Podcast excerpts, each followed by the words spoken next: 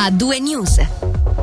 In Ticino continua il moto di solidarietà per soccorrere la popolazione colpita dal conflitto in Ucraina. Nel corso della diretta questa mattina ci siamo collegati con Bruno, uno dei coordinatori del centro di raccolta di beni di prima necessità al padiglione Conza. Dopo un incontro ieri sera a Berna con l'ambasciatore ucraino nella capitale, ha lanciato un appello su ciò che ancora serve con urgenza da spedire in territorio di guerra. Faccio un appello a qualsiasi trasportatore in Ticino, nel grigio italiano che ci ascolta carburanti, se ci può mettere i mezzi a disposizione, noi ci assumiamo gli oneri del carburante. Vi lascio il mio numero di telefono diretto, sono sempre costantemente al telefono 079 942 5889. Al Conza abbiamo anche bisogno di qualcuno che ci dia una mano a caricare questi camion. Ricordatevi che oggi siamo in piazza Indipendenza Lugano, vi aspettiamo numerosi lì anche per dare supporto almeno morale. Urgentemente quello che ci serve continua a servirci tanto cibo in scatole, solo vestiti caldi maschili al momento. Medicamenti continuano a servirci tante bende, garze, bende elastiche, antinfiammatorie, antidolorifici, materiali di disinfezione. Ci servono anche ambulanze, ambulanze in disuso ci serve un'ambulanza che funzioni, che possa salvare delle vite. E segnaliamo che la raccolta di beni di prima necessità al padiglione Conza riprenderà lunedì mattina alle 8. Tra chi si è attivato per sostenere chi fugge dalla guerra, anche Danilo Cau, titolare di una ditta di trasporti delle Centovalli, già in passato in prima linea per fornire aiuto a popolazioni in difficoltà, come per esempio i terremotati in Italia. L'uomo, aderendo all'iniziativa dell'associazione Ticino per la Pace, ha organizzato un primo trasporto partito con 12 tonnellate di beni di prima necessità destinati a un campo profughi in Polonia, al confine con l'Ucraina. Cau ha fornito importanti aiuti silenziosamente, dando voce però alla contrattazione contrarietà nei confronti della Confederazione che per questo trasporto umanitario ha chiesto comunque il pagamento della tassa prevista per i mezzi pesanti. Praticamente la tassa traffico pesante commisurata alle prestazioni è una tassa basata sul peso totale del veicolo per ogni chilometro percorso. Diciamo il classico camion rimorchio bilico che vediamo sulle strade paga circa in media un franco ogni chilometro percorso. Questa tassa è dovuta per il, quello che è il, il trasporto professionale, giustamente è stato dal popolo e comunque ricade su, su, sulle tasche di tutti, però non, non, non viene messa in discussione. Eh, io che, che metto in discussione un po', c'è un articolo proprio della Confederazione che ci sono varie eccezioni al pagamento di questa tratta, una di queste sono gli aiuti umanitari. Trasporti per aiuti umanitari da una richiesta preventiva vengono esonerati, eh, noi abbiamo fatto una richiesta preventiva non a lunga, lunga scadenza perché ovviamente eh, il conflitto è cominciato una settimana, nessuno poteva prevedere che saremmo partiti con gli aiuti umanitari e ci è stato risposto in 448 che non, non venivamo tenuti, veniva tenuto conto della, della nostra richiesta e la tassa era dovuta. Perciò peccato perché comunque, eh, visto che è tutto volontariato, visto che non è un, un trasporto commerciale ma un trasporto umanitario, eh, e va a gravare comunque parecchio su, sul, sul, costo di un trasporto, perché parliamo di un trasporto del genere, si parla di circa 4-5 mila franchi a viaggio e la tassa incide di un 10% solo per la tratta svizzera. Perciò la, la, la mia polemica, tra virgolette, però una richiesta a favore di, di, tutti i possibili trasporti eh, diretti nelle zone di guerra che faccia un, uno sforzo a Confederazione e ci, ci dia la, la, possibilità di risparmiare qualche, qualche, soldino, visto che comunque già i carburanti sono alle stelle e già sui carburanti abbiamo diversi dati. C'è una ragione alla base di questo, no? Da quanto c'è nero su bianco ci spetterebbe. Loro hanno fatto riferimento unicamente che al momento concedono l'esonero solo alle varie ONG presenti sul territorio. Però, come sappiamo, non sono solo le ONG adesso che stanno, eh, si stanno adoperando per questi aiuti, perciò mi sembra una cosa un po'... Ma lei ha parlato con magari dei colleghi? Allora, diciamo che a mia conoscenza, eh, per il momento sono il primo dei miei colleghi de- del Ticino che è partito, perciò non ho un riscontro diretto. Però adesso abbiamo, ci siamo comunque attivati eh, tramite la l'associazione degli autotrasportatori, l'Astag, che ha già riferito a Berna e siamo anche in, in contatto con i vari consiglieri nazionali e spero che portino a una risoluzione positiva. E sono numerosi anche i comuni ticinesi che in un modo o nell'altro esprimono la loro solidarietà al popolo ucraino. Tra questi anche Aranno. Il municipio ha annunciato oggi che in accordo con il servizio della protezione civile mette a disposizione gli spazi del rifugio PCI per ospitare eventuali profughi di guerra. Gli spazi saranno attrezzati con tutte le esigenze del caso e pronti ad ospitare persone di qualsiasi età fino ad un massimo di 35 famiglie. E la solidarietà espressa in queste settimane dal popolo svizzero e dagli enti istituzionali è stata rimarcata oggi da Simonetta Sommaruga durante la conferenza stampa del Consiglio federale. Aiutare fa parte del ruolo della Svizzera. Sono quindi molto lieta della grande solidarietà dimostrata dalla popolazione nei confronti dell'Ucraina. E ora è Coldplay con Viva la Vida per il resto dell'attualità regionale. Ci risentiamo dopo questa canzone. Suono dell'informazione a due news.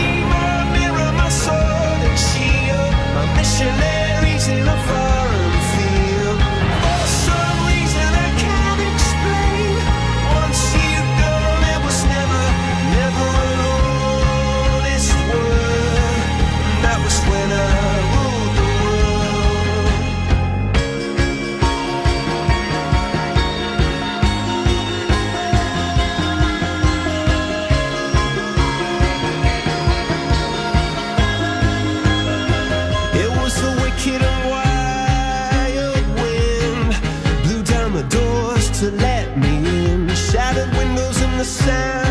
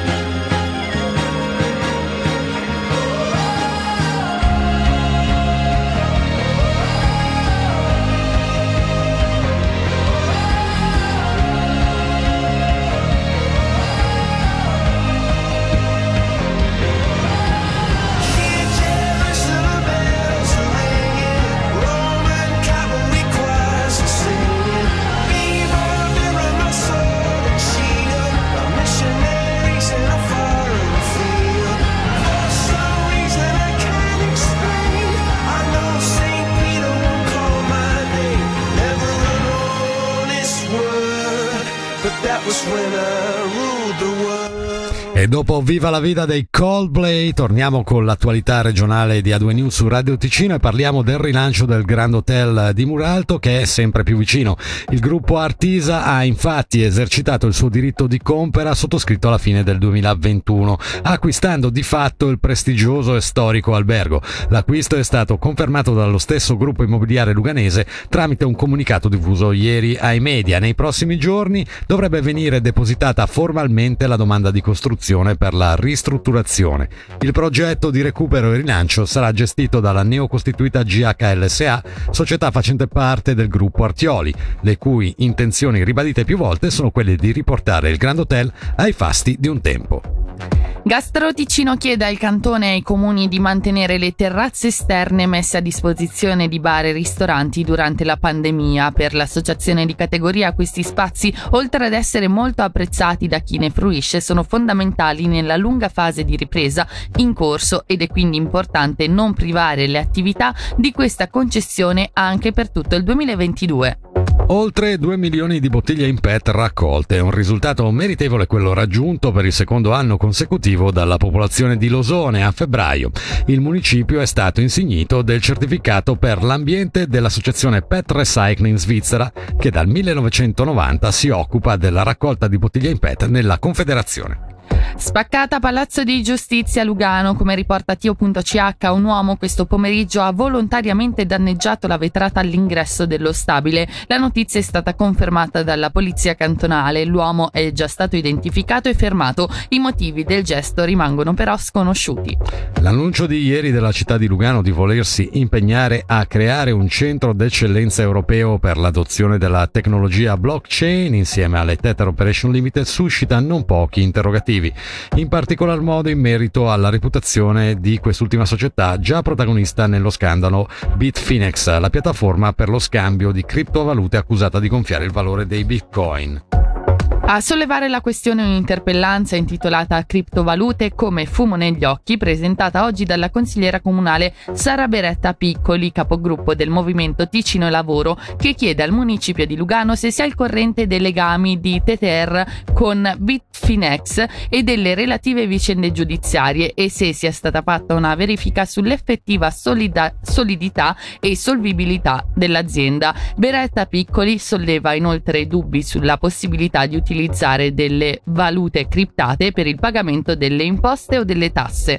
E chiudiamo questa finestra informativa con lo sport. Il comitato della Federazione Ticinese di Calcio, su iniziativa della sezione tecnica, annuncia di aver potenziato la struttura tecnica di sostegno agli attori che promuovono il calcio amatoriale. Alcuni istruttori si metteranno a disposizione a partire da aprile per seguire le partite dei vari campionati in qualità di osservatori e consiglieri. Sentiamo in merito Silvano Beretta, presidente della sezione tecnica della FTC avranno il compito di andare a visionare delle partite, partite dove c'è solo l'arbitro, quindi terza, quarta, quinta lega e allievi A, B e C, per sensibilizzare un maggior rispetto verso l'avversario e in particolare l'indirizzo del fair play. Saranno a disposizione delle società, degli allenatori, dei dirigenti, dei giocatori per dare consigli, sensibilizzare in eventuali loro reazioni non proprio consone a decisioni arbitrali o anche a sensibilizzare il pubblico presente. Non hanno nessuna facoltà e nessun potere di sanzionare le squadre, le società verso i giocatori, verso i dirigenti, verso gli allenatori. Era già nata alcuni anni or sono con la creazione di un gruppo Fairness che aveva studiato diverse problematiche e come appoggiare le società nel promuovere il fair play, ma purtroppo la mamma degli imbecilli è sempre incinta e di conseguenza non possiamo permetterci di abbassare la guardia. Dopo i fatti dell'anno scorso si è pensato di promuovere questo gruppo di lavoro in questo girone di ritorno, poi trarremo i, i bilanci e vedremo se eventualmente continuare anche per i prossimi campionati. E questa era la nostra ultima notizia. Noi ringraziamo la redazione e il resto della redazione dietro le quinte, ringraziamo lo zio Ricky per la regia e prima di tutto voi ascoltatori. Quindi per questa sera a due news e per questa termi- settimana termina qui, torneremo lunedì dalle 17. A me e a Celine non resta dunque che uh, augurare agli ascoltatori un ottimo fine settimana. A due news. Senti come suona il ritmo delle notizie su Radio Ticino.